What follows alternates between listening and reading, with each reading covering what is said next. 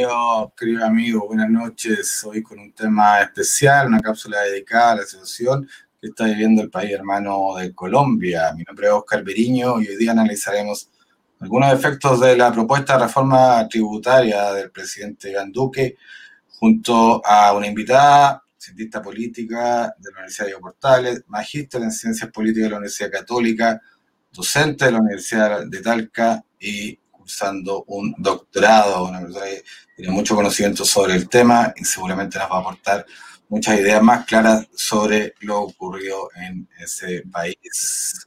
Bienvenida Alejandra Márquez Cabrera. ¿Cómo estás, Alejandra? Hola, ¿cómo estás? Muchas gracias por la invitación. Muchas gracias a ti por estar hoy día con nosotros.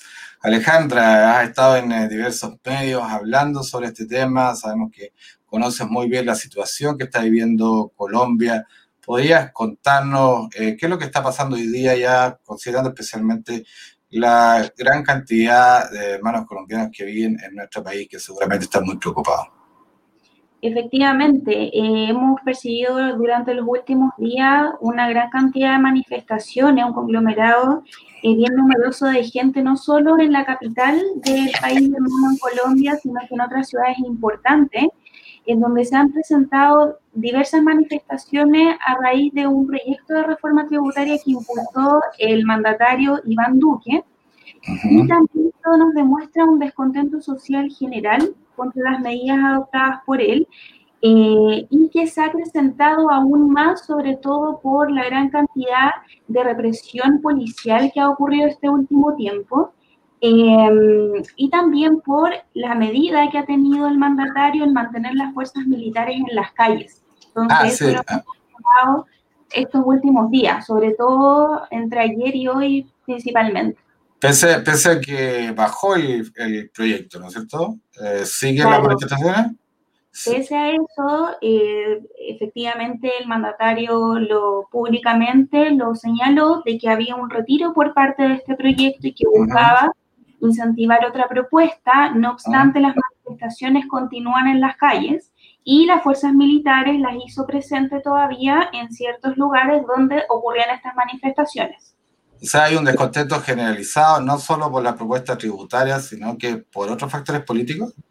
Sí, hay otros factores políticos de por medio. Eh, consideremos también, sobre todo, no sé si tú has podido ver en la, incluso en redes sociales, donde está eh, efectivamente el mensaje SOS Colombia, que es algo que ha ocurrido en muchos países donde también se ha efectuado represión policial. Entonces, si bien hay, por un lado, un tema sobre el proyecto de reforma tributaria, por otro lado, hay problemas también sociales que hay detrás de estas manifestaciones.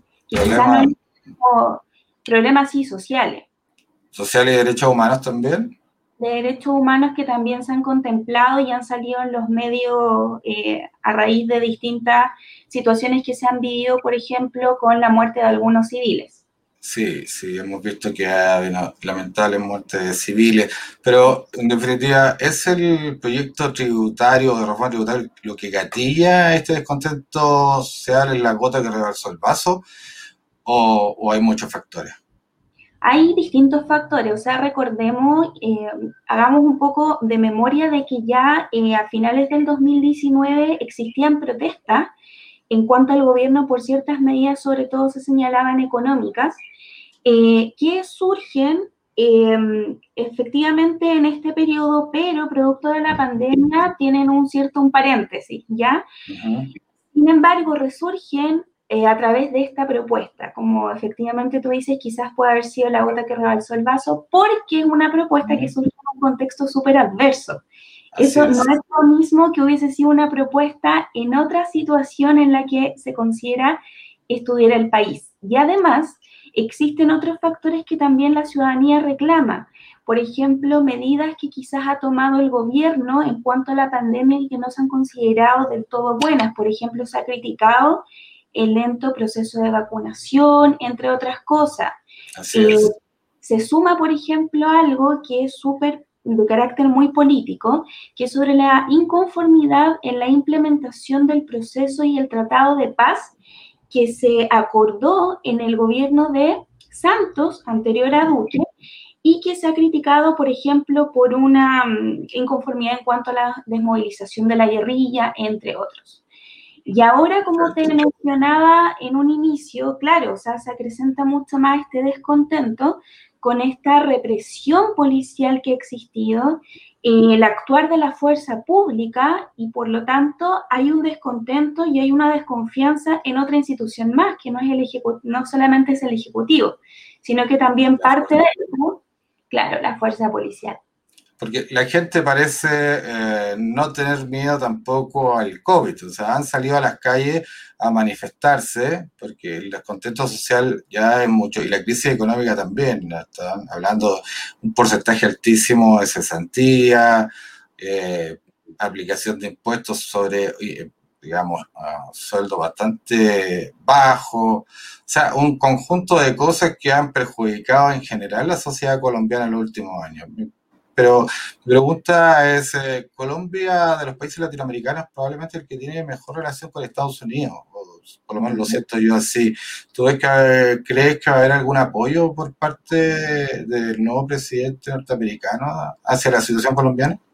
Bueno, igual hay que diferenciar harto, por ejemplo, la era Trump con la era Biden porque la era Trump era un poquito más, eh, con un discurso más directo, yo creo, eh, y que podía dar un apoyo de manera quizás más directa al mandatario no de turno que exista en el país, como lo vimos en otros casos. Sin embargo, Biden mantiene una postura un poco más eh, recatada en ese sentido y siempre va a haber una especie de solidaridad, pero con el respeto a las instituciones democráticas sin intervencionismo extranjero. Entonces, en ese sentido, siempre va a salir por la búsqueda de la paz y del acuerdo bajo instituciones democráticas. Más allá de eso, no creo que exista otro tipo de apoyo. Ah, Biden no es entonces de los presidentes que van a ir directamente a intervenir el gobierno de Duque y, tomar medidas directamente sobre Colombia. ¿no? No, no, hasta ahora no ha mostrado por lo menos ninguna tendencia a un intervencionismo de ese tipo, así que por lo menos yo creo que bajo las reglas de, la sociedad internacional va a preferir optar porque los gobiernos eh, independientemente lleguen a acuerdos bajo las normas democráticas de cada estado. ¿Se ve un posible acuerdo social en Colombia a corto plazo? Es una buena pregunta, porque en este momento es un clima súper incierto, donde quizás a corto plazo no se puedan llevar a cabo un consenso de todas las demandas, porque son muchas demandas sociales, de aspectos súper económicos también de las grandes empresas. Entonces, para llevar a un consenso así va a ser muy difícil. Lo que sí yo creo es que es necesario en este momento poder entablar una mesa de negociación con estos distintos sectores, eh, pueden ser políticos, obviamente, eh, sociales, empresariales, vinculados sobre todo al, al, sector económico, en donde se puedan lograr una especie de acuerdos de mínimos comunes, podría ser. Y en ese sentido, poder apaciguar un poco Em, los ánimos o el descontento que uno puede ver en la calle y en base a eso construir un proyecto que pueda financiar en este sentido algún programa social como es que lo quiera hacer el gobierno. Mínimos comunes, qué interesante, porque ¿a qué nos referimos con eso? Por, ejemplo, garantizar eh, la vacunación, que es algo que ha estado sumamente cuestionado en Colombia estos últimos días. Claro. Sí. O no sé Ah, disculpa. No, no, no, es que no se me ocurre que, que, otra, que otra, a otro consenso podrían llegar la sociedad y el gobierno en estos momentos. Sí, en estos momentos yo creo que puede ser, eh, por ejemplo, el tema de la, de la represión policial, quizás, por ejemplo, eh, desligar un poco la fuerza militar dentro de eh, el espacio público como está concentrada ahora, también puede ser, eso quizás a corto plazo, pero a largo plazo también puede ser en temas de materia ya tributaria, económica, aquí me lo veo muy en general, quizás... Aventúrate, aventúrate nomás en el tema tributario, que es lo que nos interesa. ah, incentivos tributarios, probablemente. Claro, porque pueden ser propuestas que en definitiva sean las que no afecten a la clase más vulnerable o clase media que se hablaba más golpeada por la pandemia. Entonces, efectivamente, un, porque si se va a adoptar una, un proyecto de tal magnitud, ya el gobierno no se echó para atrás, quiere adoptar uno nuevo en un contexto adverso. Ahí ya no, eso es lo que, es lo que vemos. Pero lo importante que creo yo a lo que se pueda llegar con un mínimo es que dependiendo la clase en donde se lleguen a aplicar esta subida de impuestos, que eso fue lo que principalmente uno veía en las calles de Colombia, quienes iban a salir los más perjudicados. O sea, tú dices que esta aplicación de impuestos afectó derechamente a la gente que está viviendo las situaciones más críticas desde el punto de vista económico. Claro.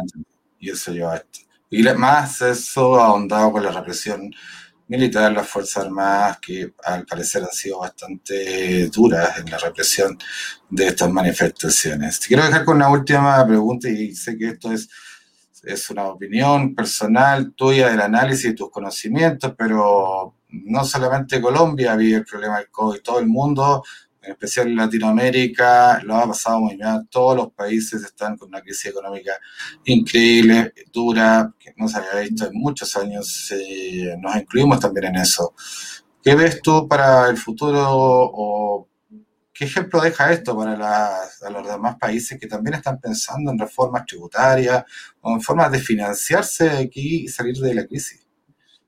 ¿Qué, es difícil porque efectivamente es algo que para lo cual ningún gobierno estuvo preparado, eso a nivel mundial. Entonces es súper em, difícil de poder prever como una solución estándar para todos, independientemente del contexto en el que nos encontremos.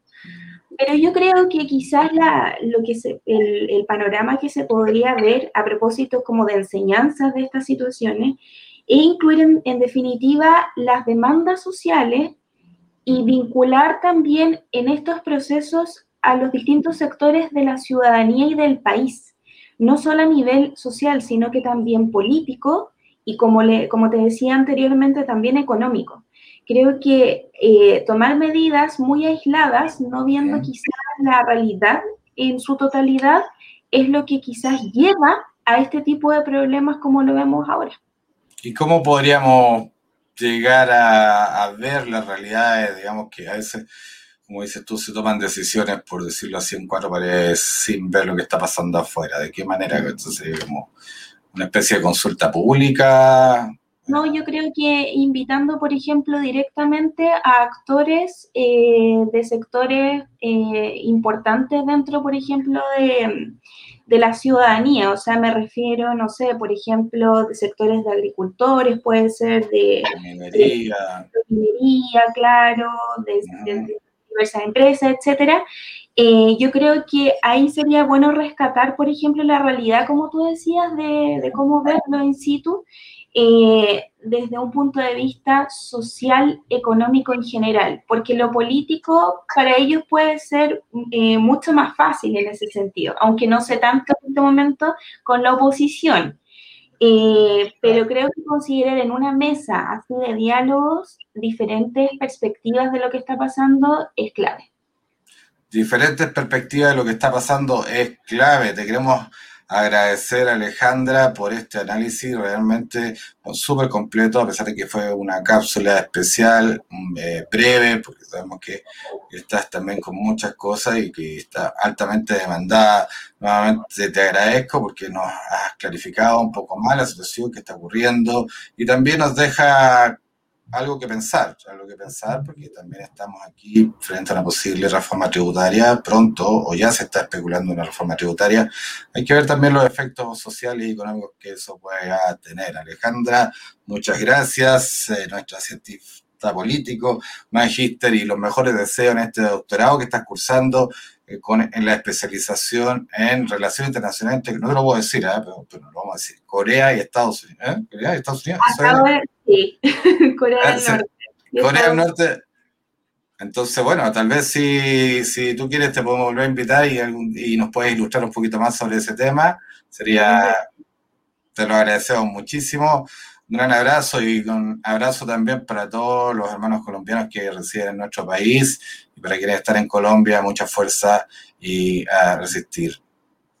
Un abrazo para todos. Gracias a ti y nos estamos viendo en la próxima cápsula o en el próximo envío de Tag Show. Gracias.